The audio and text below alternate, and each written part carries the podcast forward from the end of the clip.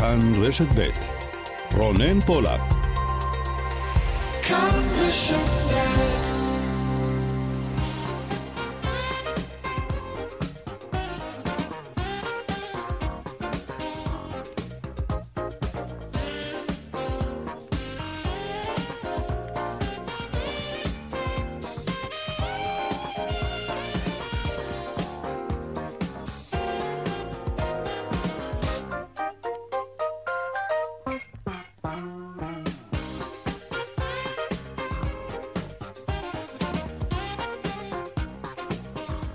עכשיו ארבע ועוד ארבע דקות. צבע הכסף, התוכנית הכלכלית כאן ברשת ב', שלום לכם ותודה שאתם איתנו. גם היום, יום רביעי, מפיקות את התוכנית אורנה ברוכמן ורחלי לוי, טכנאי השידור יוסי תנורי, אני רונן פולק, המייל שלנו, אתם יודעים, כסף כרוכית כאן.org.il אנחנו מיד מתחילים.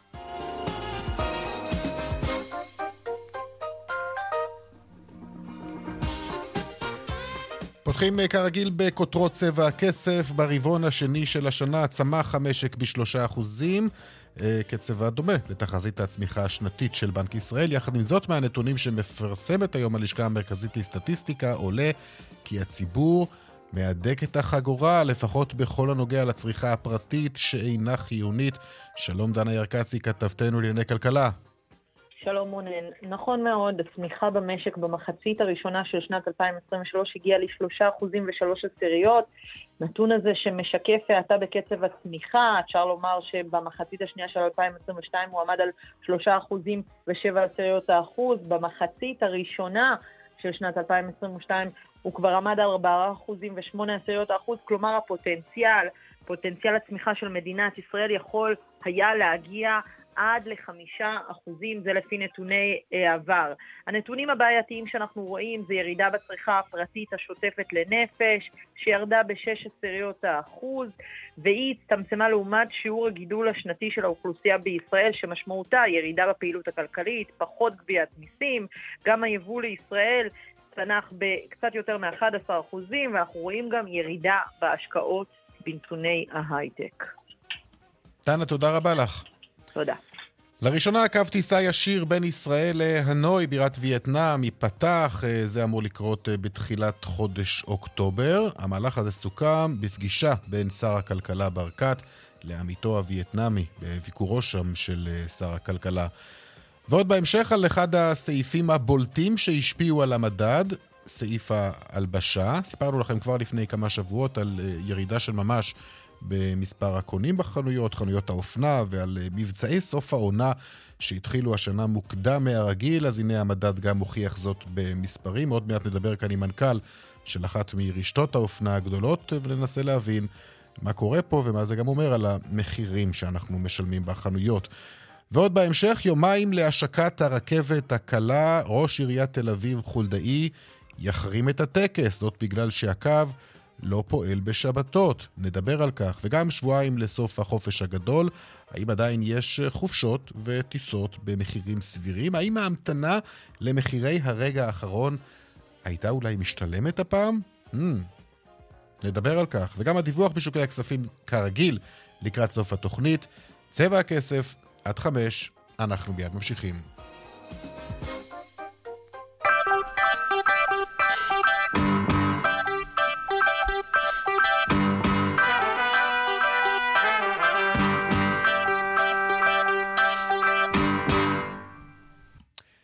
פותחים בנתוני הצמיחה שהתפרסמו היום בצהריים. מצד אחד, עמידה בתחזית בנק ישראל, מצד שני, אה, קיבוץ החגורה בכל הנוגע לצריכה הפרטית, ודאי לעומת אה, שיעור הגידול באוכלוסייה. שלום לך, אלדד תמיר, בעלים, מנכ"ל בית ההשקעות תמיר פישמן. אהלן, אלדד, מה נשמע? איתנו? כן, כן. אוקיי. פשוט לא שמעתי שאמרת שלום, אז הנה. אה, אמרתי שלום, מה נשמע? אוקיי. טוב, תגיד, אה, אלדד, אה, שלושה אחוזים אה, קצב שנתי, ואנחנו עדיין קונים פחות בגדים, כך זה נראה, אנחנו פחות נכנסים לקניונים, פחות מכוניות כנראה, ובכלל אנחנו קצת יותר שומרים על הארנקים שלנו. מה אפשר ללמוד מכך? הנתון המשמעותי הוא שאנחנו רואים שרוב הצמיחה הוא בעצם של המגזר הציבורי. השירותים הציבוריים, כן. שירותים הציבוריים, זאת אומרת, זה תקציב הממשלה, שהוא נתון... הוא נתון חיובי, נכון? שמבשר בעצם... הוא נתון חיובי, אבל הוא פחות, הוא פחות רלוונטי למצב הכלכלה. הוא מבוסס על כך שיש תקציב, שאושר תקציב. בדיוק. נכון, זה בעצם אנחנו משלמים מס הכנסה למישהו והוא מחליט מה לעשות איתו.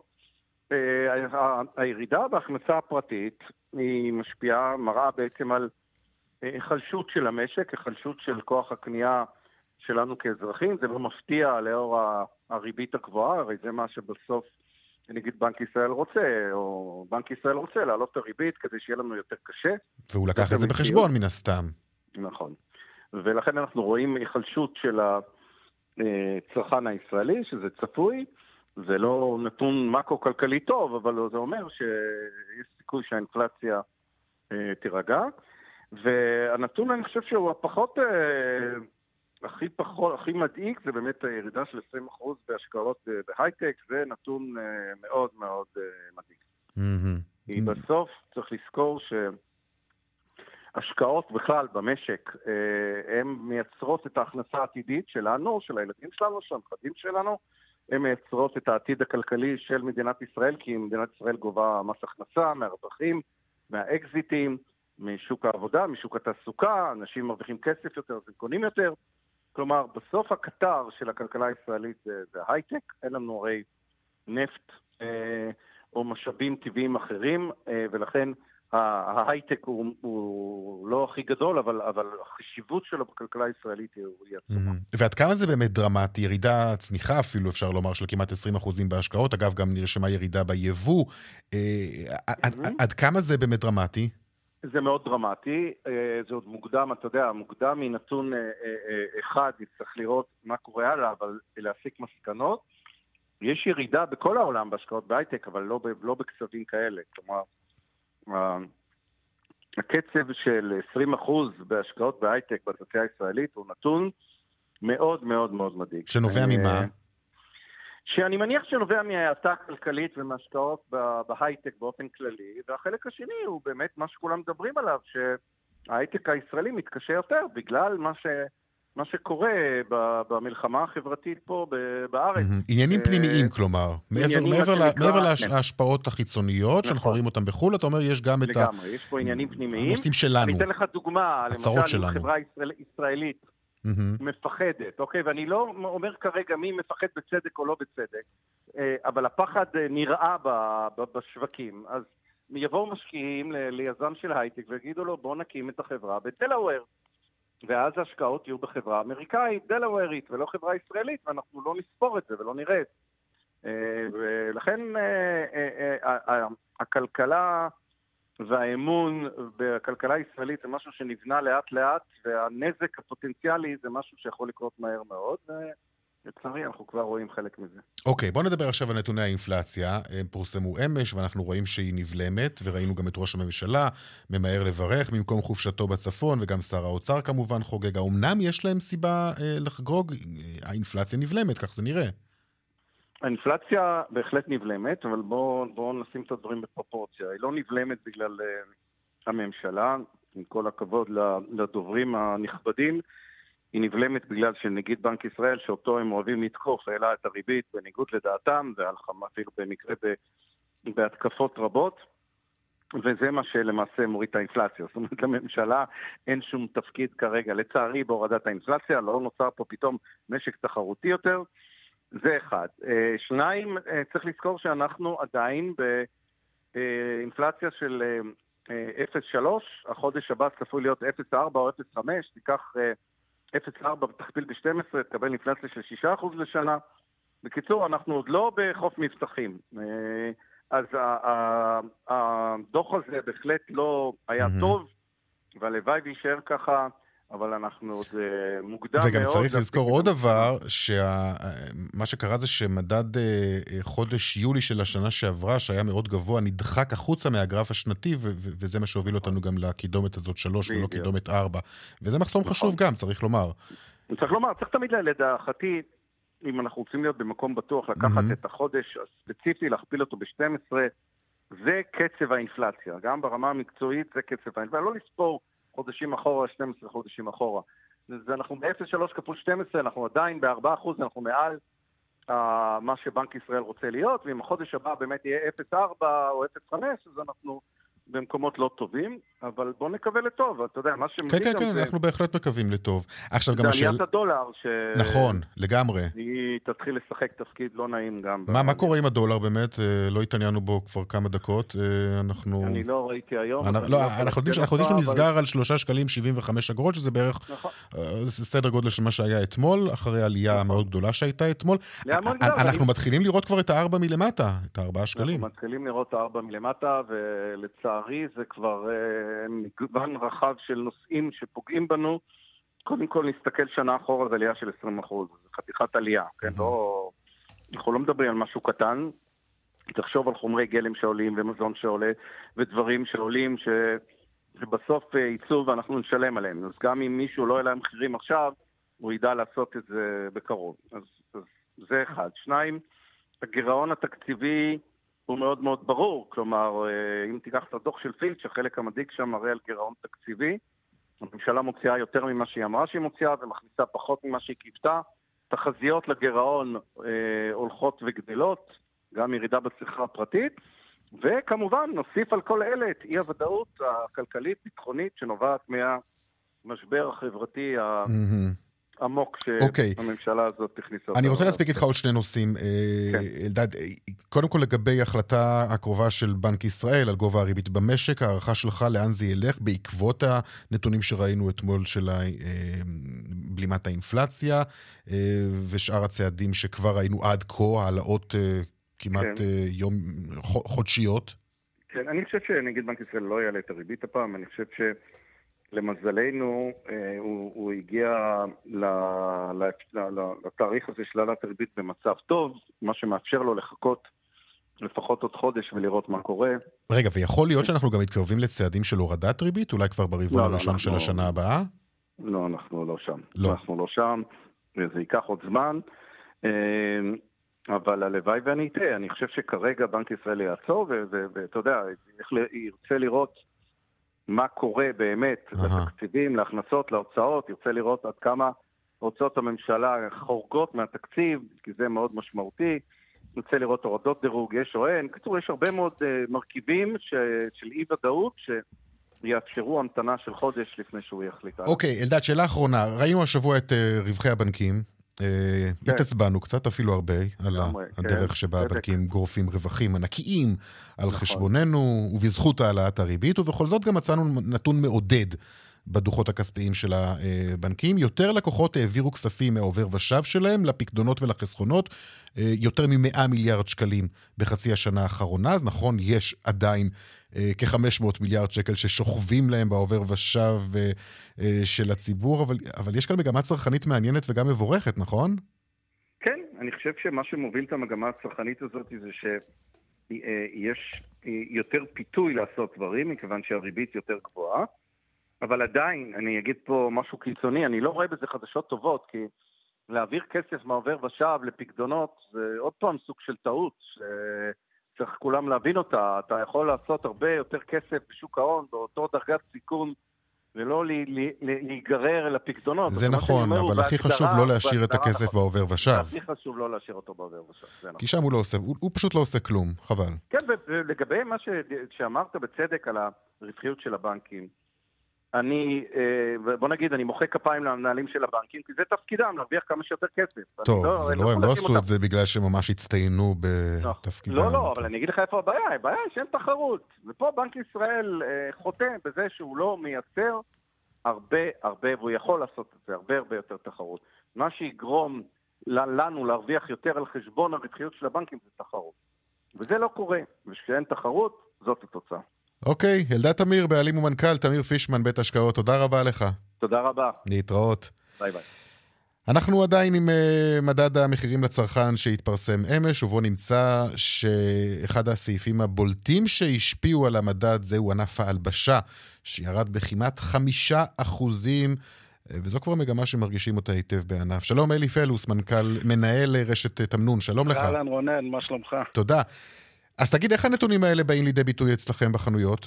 קודם כל אני חייב להגיד משהו. איזה כיף להיות שייך לחברה שדי אחראית על הנושא הזה. ואני אסביר למה. אנחנו, ובכלל, אם אתה מסתובב בקניונים, ראית את סופי העונה שהתחילו מוקדם מהרגיל, ואנחנו איפשהו התחלנו את זה בסוף, בסוף מאי. מה זאת אומרת? תחילת יוני כבר זה היה סוף עונה. והדבר הזה גרם לכל שאר השחקנים בשוק להוריד מחירים. אוקיי, אבל בוא נודה על האמת, בסופו של דבר, אתה יודע, אתם לא מורידים את המחירים כי אתם ממש אה, מחליטים לבוא ולהיטיב עם הצרכן. יש בעיה, אנשים פחות נכנסים לקניונים, אנשים פחות נכנסים לחנויות. אני חייב להגיד שאם היום מסתובבו בחנויות, ברור שמחפשים את היותר זול. מחפשים את היותר זול, וככה, בגלל זה המחירים ירדו, כי שאר הרשתות... המחירים שאר... ירדו כי אנשים, אה, אתה, בגלל הנתונים שאתה רואה גם ב, ב, במדד, בגלל הנתונים שאנחנו שומעים, אתה יודע, אפילו בגלל התחושה של, ש, שאנחנו מקבלים אה, מהרחוב, מהאווירה. בגדים תמיד צריך. בגדים תמיד בסדר, זה נכון, אבל אתה יכול, אתה יודע, אתה יכול להשתמש גם בבגדים של שנה שעברה, ואתה יכול השנה לכווץ קצת יותר את החגורה, ואתה יכול קצת... בזמן הזה שהבגדים זה באמת אופנה ואופנה עכשווית והקהל, אנשים אוהבים לקנות. עכשיו, ברגע שהמחירים יקרים לא יקנו. מתי הם יקנו? כשהמחירים זולים. רגע, אבל העובדה היא כזאת שאנשים באמת נכנסים פחות, נכון? אני חייב להגיד שאני חייב קצת לשנות פה את כל מה שמדברים עליו. אנחנו מתחילת החודש נכנסו לנו כמעט מיליון מבקרים. כמעט מיליון מבקרים, שזה עלייה משנה שעברה. אגב, גם... כמה מהם יצאו עם שקיות? 25 מזה, mm-hmm. שזה המון. המון המון המון. ובאמת, אנחנו מאז ומעולם שמנו את הדגש הזה שצריך למכור זול פה. באמת יוקר המחיה פה חונק את כולם. בכל מקום אתה רואה את זה. ולא סתם, דווקא באופנה ובהנהלה יש ירידה, שהכל עולה ועולה ועולה. Mm-hmm. וקשה לחיות. תגיד, גם זה, זה גם היה, אה, זה היה גם חורף כזה, אה, קיץ כזה, אה, החורף בכלל היה, אתה יודע, חורף כן, דרדלה, אבל... שלא, שלא קנו, כמעט לא קנו בגדי חורף, וגם בקיץ הזה נראה שאנשים קנו פחות. אתם תקועים גם עם מלאים בגלל זה? קודם כל, יש איזושהי אה, מלאים שעוד הצטברו מאזור הקורונה, אבל כבר למדנו להוריד אותם, אה, והורדנו, הורדנו את, את מה ש... את המלאים או העדפים שהיו. אה, כן, אם אתה מוכר זול, אתה מוכר. חייבים, חייבים להבין את זה. חייבים להבין את הנושא הזה. כל הזמן מדברים על זה שלא קונים ולא קונים. אנחנו רואים ש-25% מהאנשים שנכנסים קונים. צריך פשוט להוריד מחירים, וזה מה שקרה עם המדד הזה. עכשיו, אה, ואחרי שאתה מוריד, אפשר גם להרוויח ברמות המחירים האלה? או שזה, בוא נגיד, שנ... או שזה בוא גם נגיד דורש שמי שנערך, מי שנערך, מי שנערך לתקופות כאלה. ומאז הקורונה כולם אה, צריכים ללמוד ובאמת אה, להיערך לזמנים שיותר קשה, כי הקורונה אף אחד לא חזה אותה. אה, כן יש עכשיו איזשהו כאוס במדינה, וכן יש יוקר מחיה, ובאמת עשינו את ההכנה שלנו מלפני. וברגע שעשינו את ההכנה שלנו לפני, במיוחד עם סוף עונה של קיץ שהתחיל בסוף מאי, תחשוב על מה אני מדבר. התחיל בסוף מאי, סוף עונה של קיץ, אז אתה גם יודע להרוויח ויודע נכון, כי בנית את זה נכון. מה, איזה סדרי גודל של אה, הנחות כרגע נותנים? אני, תשמע, 20 שקלים שמלה לנשים, זה יותר זול מכל אירופה, במיוחד אגב. לא לשכוח שהיום אם אתה הולך עם היורו לקנות באירו בכל אירופה, או הדולרים, גם המטח בארץ בשמיים. רגע, אבל מה, תגיד, בוא, שמלה ב-20 שקלים, מה קורה לאחרי כביסה? אנחנו יודעים לעשות את האיכות הכי טובה, ולא סתם, אתה יודע, אנשים בוחרים ברגליים ובסופו של דבר בקניח. בכמויות אדירות, וחוזרים, ו-25% במה שאמרת מקודם בקניות, זה, זה המון. זה המון, תחשוב מה זה. Mm-hmm. עכשיו, אם הדבר לא טוב, לא היו חוזרים לקנות את זה. כן. זה דבר מעולה. והמחירים הם בין 10 שקלים ל-50 שקלים. בוא, בוא תכניס אותנו גם קצת לספרים שלכם. הפדיונות נמוכים יותר לעומת שנה שעברה? אנחנו מעל 20 אחוז, ואני לא מתבייש להגיד, אה, בעלייה מול שנה שעברה. אגב, אני אומר את זה גם עם נקודות חנויות שסגרנו בגלל תנאים מסחריים רעים, ועדיין אנחנו בעלייה מול זה, ואנשים מחפשים את הזול ואת הטוב. אגב, מה שאמרת מקודם mm-hmm. הוא מאוד חשוב. זה לא למכור זול, ובאמת אחר כך זה מתפורר עליך, שאתה הולך, אה, לא יודע, בשמש. נוסחה פשוטה, איכותי וזול, תמיד יעבוד ותמיד ירצו. אוקיי, לא, אתה יודע, אנחנו פשוט דיברנו פה גם לפני כמה שבועות עם אה, שחר תורג'מן, אתה ודאי מכיר אותו, אה, כן. מנהל, אה, יושב ראש איגוד רשתות כן, המסחר, והוא דיבר איתנו על ירידה של עשרה אחוזים. במכירות ועל כך שכן, תמונת המצב היא תמונת מצב אה, מדאיגה, ושחנויות אה, קטנות אה, ובינוניות, גם רשתות קטנות ובינוניות, נמצאות היום בסיכון הרבה יותר גבוה אני חייב להגיד שמי שלא התכונן, ועוד פעם, גם בקורונה יש המון רשתות שלא שרדו את זה. יש המון חנויות שלא, שר... רשתות שלא שרדו את זה, וממשיכות היום עם הגיבנת של הקורונה עד היום. כן? אבל זה באמת, אם אתה מתכונן נכון לדברים, ואתה מכין את הקרקע, יהיה לך הרבה הרבה יותר קל. הרבה הרבה יותר קל. ו... ואנחנו רואים את זה בדוחות, ואתה יודע מה, אני אספר לך גם משהו קטן. לפני דקה קיבלתי את... אותנו מול הענף. נכון, אנחנו כמעט 20% מעל הענף גם. אבל זה באמת בגלל המחירים ובגלל האיכות, ואת זה אנחנו נעשה כל הזמן. זה לא שפתאום נעלה מחירים ונשנה את זה. לא, זה המחירים. אנחנו תמיד, אנחנו יודעים שחיים פה מאוד קשה. לפחות בענף הזה של האופנה, אוקיי. יש מישהו שיודע גם אחרת. אלי אה, פלוס, מנהל רשת פלוס, אה, כן. תמנון, תודה רבה לך. תודה לכם, אחלה ערב. להתראות. ביי. דיווחי תנועה עכשיו.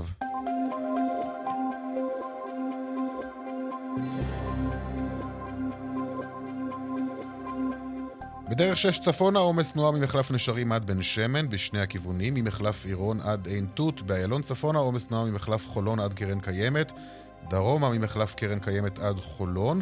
דיווחים נוספים תוכלו לקבל בכוכבית 9550 ובמוקד התנועה באתר כאן. עכשיו פרסומות, אחר כך נדבר על הרכבת הקלה בעוד יומיים זה קורה, היא ממש תתחיל אה, לנוע מה זה יעשה לנו? מה זה יעשה לכבישים? מה זה יעשה לעומסים? האם תעברו לרכבת קלה ותזנחו את הרכב הפרטי? פרסומות כבר חוזרים. עכשיו 28 דקות אחרי 4, אה, נדבר על הרכבת הקלה. בעוד יומיים זה יקרה, הנסיעה הראשונה לקהל הרחב, אבל המבחן האמיתי יהיה כמובן בתחילת השבוע, ועוד יותר מזה בתחילת ספטמבר מן הסתם. שלום לך שרון עידן, כתבנו לענייני תחבורה.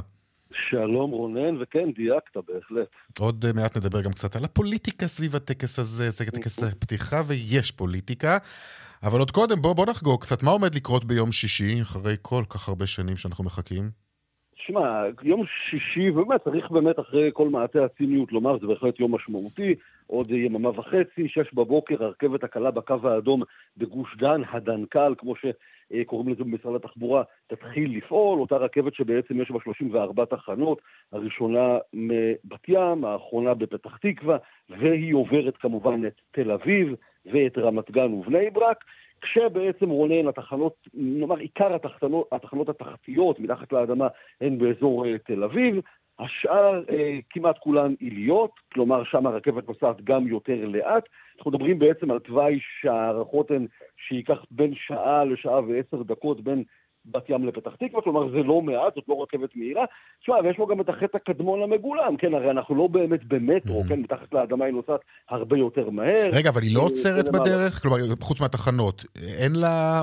לא, היא לא עומדת בפקקים. אה, תראה, בעיקרון בחלק העליון היא כמובן עוצרת בנקודות שבהן יש אה, רמזורים, מחסומים, דברים שקשורים לתנועה העילית, ואז היא בעצם יכולה לעמוד ברמזור, אבל היא לא אמורה לעמוד בפקק. כמה זמן אנחנו יודעים מנקודה, למשל מפתח תקווה ל... ל... לתל אביב, למרכז תל אביב? אז זה נורא תלוי, נורא תלוי איפה, אבל סדר גודל של חצי שעה. כלומר, מפתח תקווה, נאמר לאזור אלנבי, אני מעריך שאנחנו מדברים על 35-37 דקות. תראה, אם אתה מדבר על בת ים פתח תקווה מלא, כן. אז אנחנו מדברים על שעה ועשר דקות, וכאן הקו הוא לא מאוד אטרקטיבי. איפה הוא באמת מאוד אטרקטיבי? בתחנות התחתיות, כלומר, למשל אם בן אדם רוצה לחצות את תל אביב, אה, והוא לצורך העניין עולה מאיפה לאיפה? אם הוא עולה למשל בתחנת בלומפילד ביפו, ואז תחנה שתיים אחרי הרכבת יורדת מתחת לאדמה, והוא יוצא בתחנת ארלוזורוב, כאן הוא באמת ייסע די מהר. אם הוא באמת צריך להגיע עד פתח תקווה, כלומר אחר כך הוא נוסע עוד אי אלו תחנות מעל האדמה, כאן היא נוסעת במהירות של 30-40 קילומטר בשעה, זה מאוד מאוד איטי, כן, אנחנו לא מדברים על רכבת מהירה.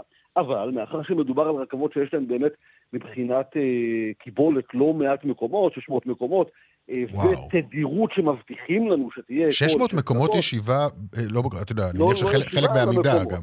כן, אני מניח שגם תראה, גם המספר הזה הוא ככה קצת, אה, נאמר, אופטימי, אבל בוא נאמר, מדובר בהחלט על כמה אה, מאות, ומדובר על לא מעט רכבות. זאת אומרת, אם באמת יעמדו ביעדים... כל כמה זמן יוצאת רכבת? אז הם מדברים בשעות השיא על כל שלוש דקות וחצי, במהלך שעות היום כל שש-שבע דקות, כלומר לא תצטרך לחכות יותר מדי. שמע, זה יכול להיות Game Changer. בהחלט, בהחלט. אני חושב שבסופו של דבר זה יכול להיות Game Changer, אבל שוב, אני נורא מתקשה לראות את ההמונים נוטשים את האוטו. אה, בגלל זה. זאת אומרת, אני מניח שאנחנו נראה פלח שעושה את זה, וזה מבורך, כן. וזה חשוב וצריך להגיד את זה. מי שממוקם כמובן במקומות שבו שבהם נוח לו לעלות ולרדת ולהגיע למקום העבודה, או לנסוע, אתה יודע, לנסוע אפילו להצגה בערב בתיאטרון. נכון, נכון, אני יכול לומר לך אה, בתור... אה, בת ימי לשעבר, אבא שלי גר בבת ים, שהוא אומר, חברים שלנו, אנחנו לא, אין יותר אוטו, נוסעים ליפו, לתל אביב ככה. הלוואי, אבל באמת השאלה הגדולה, אני חושב, האתגר הגדול יהיה גם לראות את המשפחות אולי עוזבות הרכבים, אנשים שבאמת נוסעים לעבודה, mm-hmm. זאת באמת נקודה שיהיה מעניין לראות אותה, ורונן, אי אפשר בלי העניין של השבת, אגב היום באותה נסיעת מבחן, אה, שאליה הגיעה מירי רגב, שרת התחבורה, בכירי נטע וכולי, הייתה שם גם כמובן הפגנה שבין היתר דיברה על הסיפור הזה, שבעצם הרכבת תהיה מושבתת הרבה מאוד ימים, היא לא תפעל בשבתות, היא לא תפעל בחגים, היא תפעל בשישי עד שעות הצהריים המאוחרות, כלומר גם חצי יום שישי, החצי של הערב כמובן היא לא תפעל, עשה מי שעשה חישובים שזה כמעט 70 ימים בשנה, ואומר רון חולדאי, היום ראש עיריית תל אביב, על העניין הזה, אני מחר מחרים את הטקס, הוא מדבר על טקס החנוכה של הקו, שאליו יגיע ראש הממשלה נתניהו, תגיע רגב ואחרים. אולי בואו נשמע רגע ברשותך את הדברים שהוא אומר לפני שעה קלה. לא אגיע לטקס. זו המחאה שלי. פתיחת הרכבת היא אירוע היסטורי וחשוב. אירוע שחיכיתי 23 שנים שיקרה. וזו באמת התרגשות גדולה. כמי שתומך ומקדם תחבורה בסופי שבוע, אני אומר כבר זמן רב, הרכבת הקלה חייבת לפעול ולשרת את הציבור גם בסופי שבוע. אוקיי, הוא לא מגיע, שאר ראשי הרשויות, אתה יודע, אם כן יגיעו? כן, כן, הם כולם צפויים להגיע. תראה, יש פה קרב... הטקס עצמו הוא בפתח תקווה. יכול מאוד להיות שזו גם הסיבה שהטקס מתקיים בפתח תקווה ולא... נכון, בתל אביב אולי. תראה, בדיוק, הדיבור היה על תל אביב, אבל אני מזכיר לך שיש פה גם הרבה פוליטיקה, אנחנו בשנת בחירות כן. של המוניציפלי, באוקטובר כמובן, וייתכן מאוד שאנחנו לא, רוצים, לא רואים, כן, את מירי רגב רוצה לקדם את חולדאי, ואז השאלה למה גם לא בת ים, גם עיר שבעצם היא עיר ליכודית, הוחלט בעצם על פתח תקווה. אני יכול לספר לך שהשרה רגב מתכוונת ביום שישי בחנוכת הקו לעלות בבת ים ולהגיע עד פתח תקווה, כשהיא כמובן עוצרת בחלק מהתחנות, אז גם פה יש הרבה פוליטיקה, אבל הוחלט סופית, מחר בשעות הצהריים בפתח תקווה. כן. טוב, לפחות אה, כולנו יכולים, כולנו נוכל לעלות על הרכבת הזאת בלי קשר למה ש... אני מוכרח להגיד לך, הייתי עליה כמה וכמה פעמים, כולל היום בפעם האחרונה. יש מה לשפר, היום למשל הייתה בעיה גם בתיקוף שלא עבד, עוד הרבה דברים קטנים, ועדיין, עדיין, עדיין, וצריך לומר את זה, זה בהחלט רכבת אה, טובה, נעימה. אה, אני חושב שאנשים בהחלט יכולים ליהנות ממנה, וצריך גם לומר, היא כרגע ב, אה, תהיה בעלות של חמישה שקלים וחצי, וכנראה בהמשך, לצערנו, נראה גם את התעריף הזה מתייתר. מן הסתם. אה, שרון עידן, תודה לך. תודה, רונן. ממשיכים בנושא הזה. שלום לאדריכל אמיר מן, מייסד ומנכ"ל מן שנר אדריכלים, שלום לך. שלום, גם לך יש חלק בתכנון הפרויקט הזה, נכון? כן. חלק יפה. תמיד יש איזה חלק, כן. יש תמיד איזה חלק למתכננים גם. כן. טוב, אז מה, מיום ראשון, סוף לפקקים בגוש דן? לא, אין סיכוי. לא אוקיי. מאמין. אישית לא מאמין. הרכבת הזאת אומנם מעבירה כמות לא קטנה של נוסעים, אבל אה, בוא, אה, עשו רק קו אחד, אה, יש להשלים עוד... כן, בסדר, אוקיי, אתה יודע, מתחילים לאט לאט, מתחילים לבנות את הקומה הראשונה, כן. אנחנו מדברים על 250 אלף נוסעים ביום, זה לא מעט. לקו הזה הייתה לידה לא קלה, וכל הכבוד לנטע שהצליחה לעמוד בזה. אה, בוא נאמר, אה, אה, סיפור לא פשוט, מכיוון זה היה הפרויקט הראשון שלה בתחום. תגיד, לא אבל בכל זאת כן נראה איזושהי הקלה אולי? אני אגיד לך, הקלה זה לא, כרגע המצב הוא קטסטרופלי. הקלה זה לא התשובה. פתרון לפקקים זה התשובה, והפתרון לפקקים יכול לבוא רק ממטרו. הרכבת היא, נגיד, היא מעבירה בין 200 ל-250 נוסעים ביום, המטרו מעביר ביום 2.5 אה, מיליון, פי 10. זה סיפור אחר לגמרי, זה מערכת תת-קרקעית מלאה. ופה זה רכבת קלה, והרכבת קלה זה בעצם טראם, מה שאנחנו מכירים, רק חלקו עילי, חלקו תת-קרקעי, שהוא תת-קרקעי הוא יותר יעיל, אבל הוא לא לוקח את הכמויות שהם מעבירים במטרו.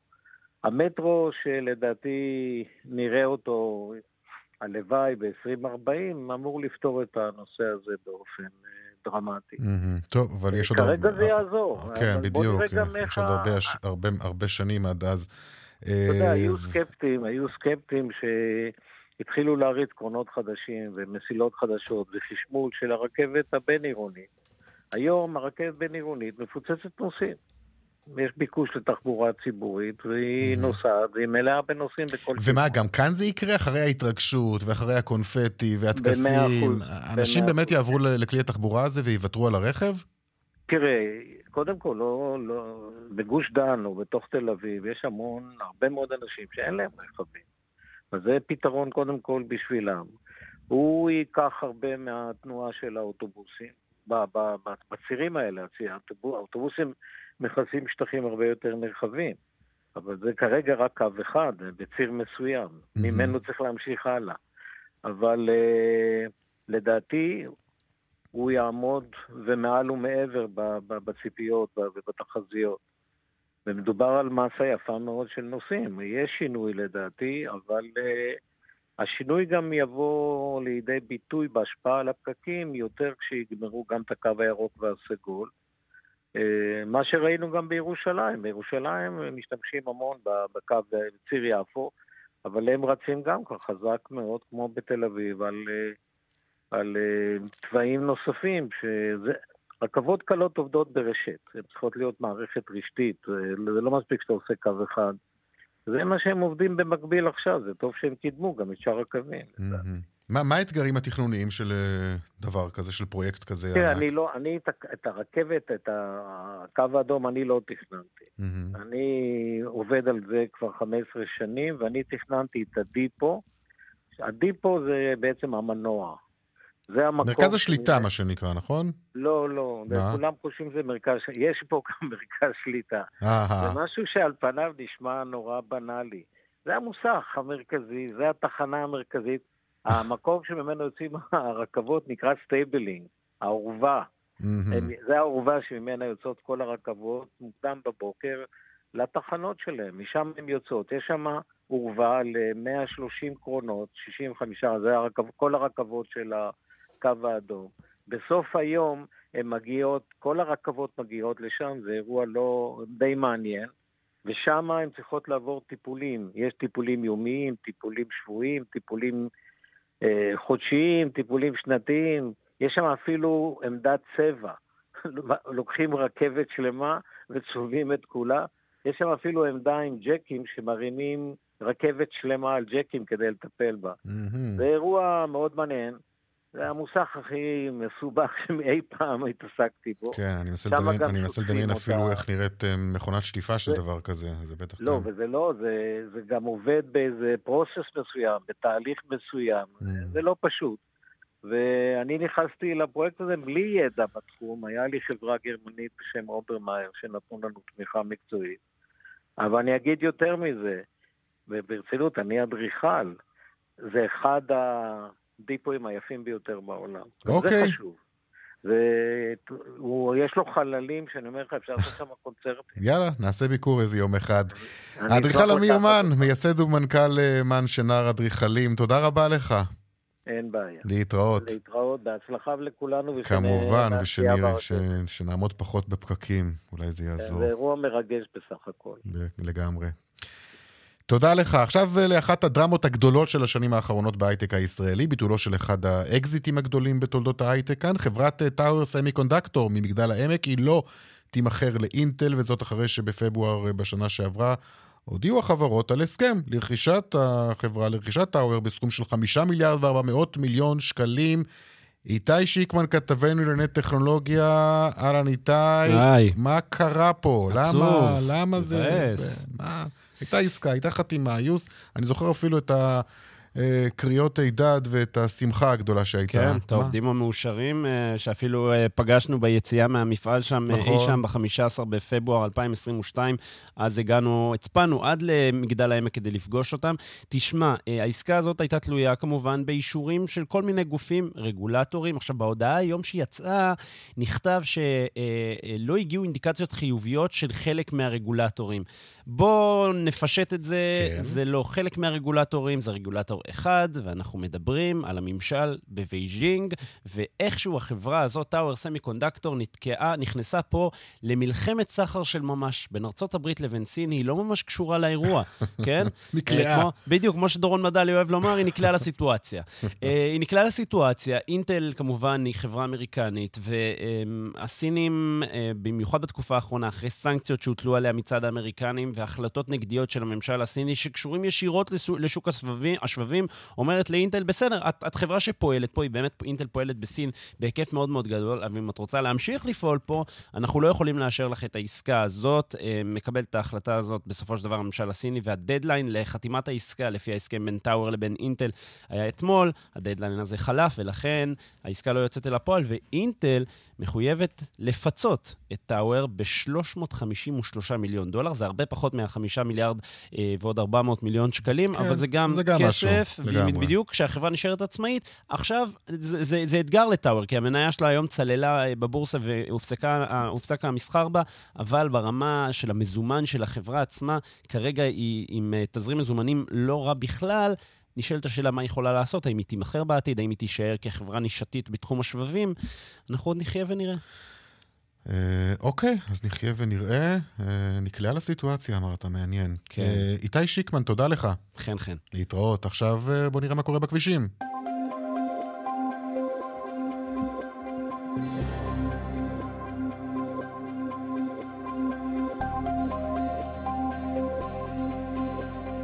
כן, הנה, הדיווחים הגיעו חמים מהתנור. בדרך החוף צפונה עמוס ממחלף רבין עד יקום. בדרך ארבע צפונה עומס תנועה ממחלף מורשה עד בצרה, בדרך אשדוד תל אביב עמוס ממחלף ראשון דרום עד מחלף גנות. דיווחים נוספים בכוכבי 9550 ובאתר שלנו.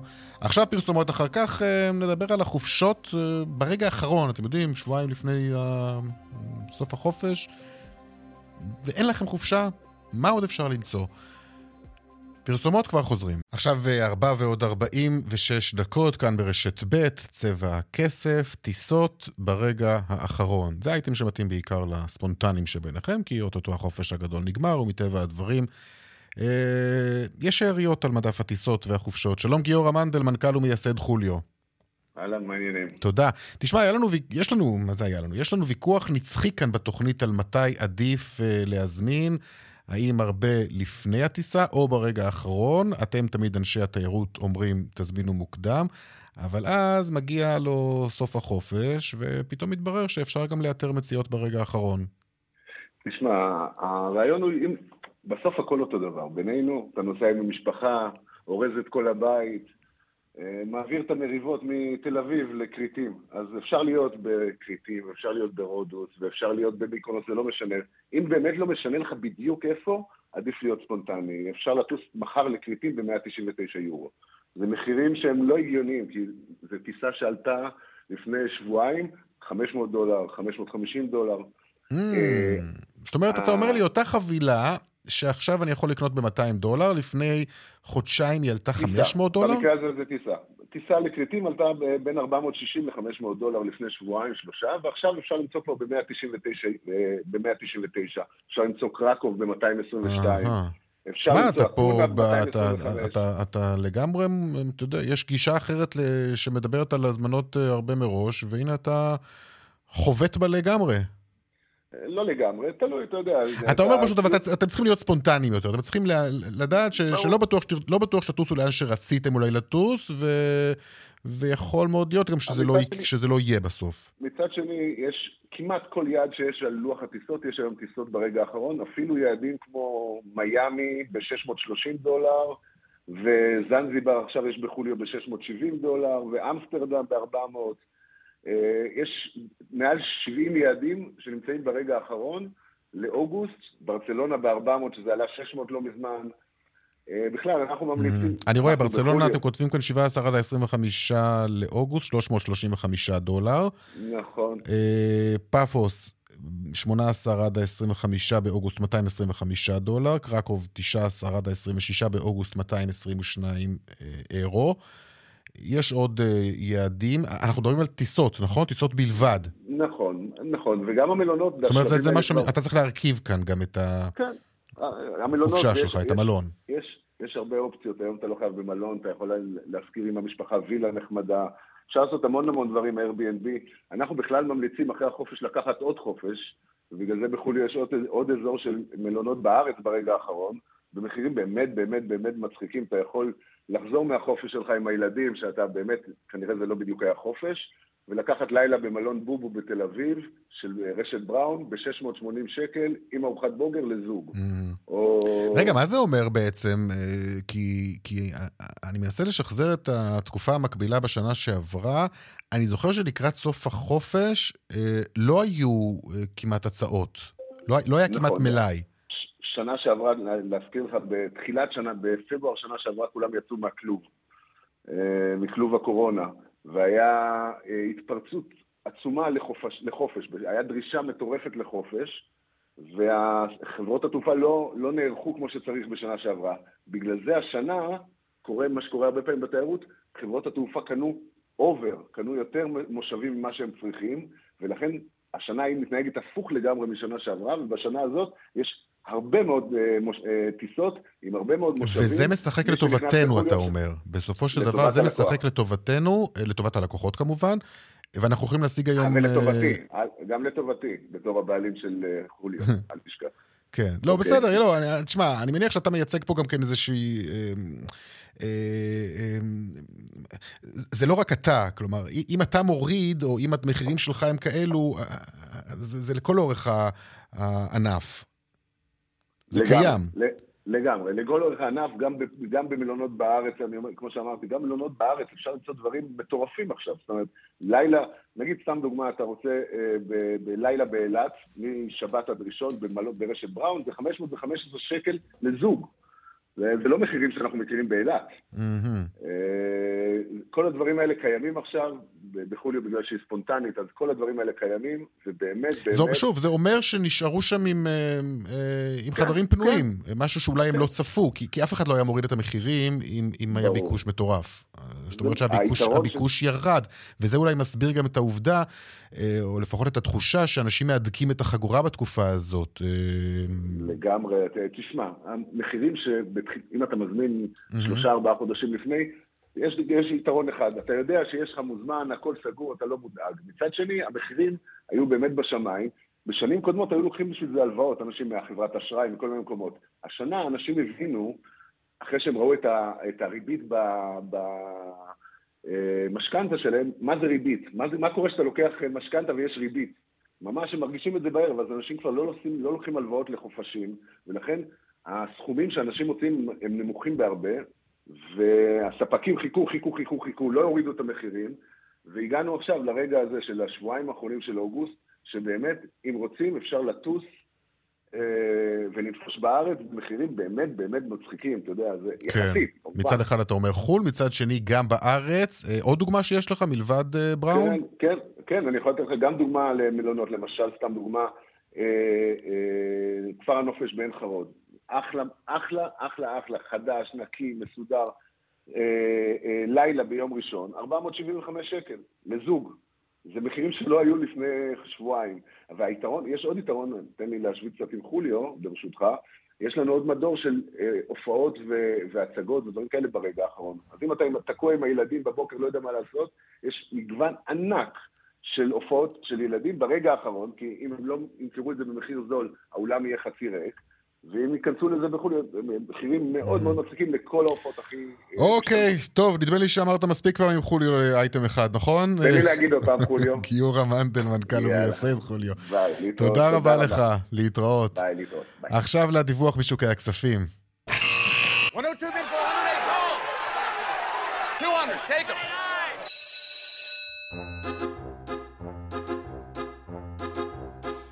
שלום לך רועי שביט, אנליסט במחלקת המחקר של ה-IBI בית השקעות. שלום רועי, מה נשמע? היי, צהריים טובים.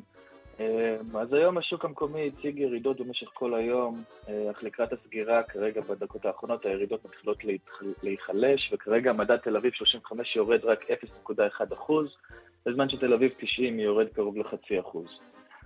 הירידות באות בעיקר בהובלת מדד הטכנולוגיה שיורד קרוב לשלושת רבעי אחוז.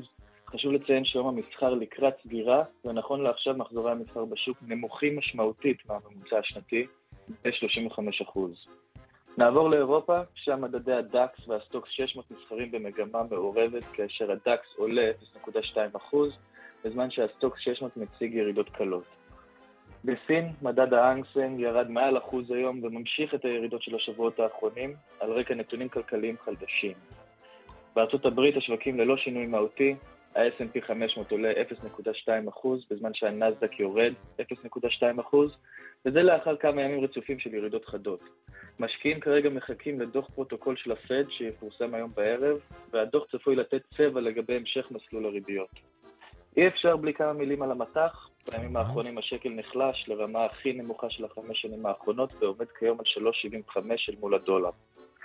אלו עיקרי הדברים. תודה, רועי שביט, אנליסט אה, מחלקת המחקר של IBI בית ההשקעות, תודה רבה לך, להתראות.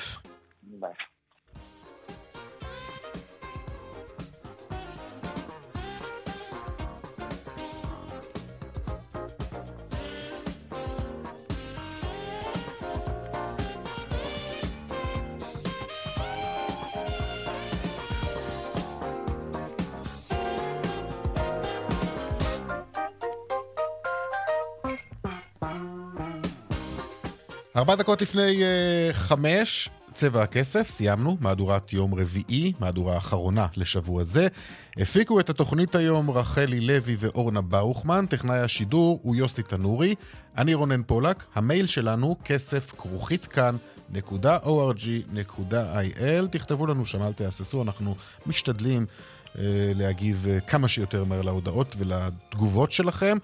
תוכנית נוספת של צבע הכסף ביום ראשון בארבע, מיד אחרינו, רן בנימיני, יגאל גואטה.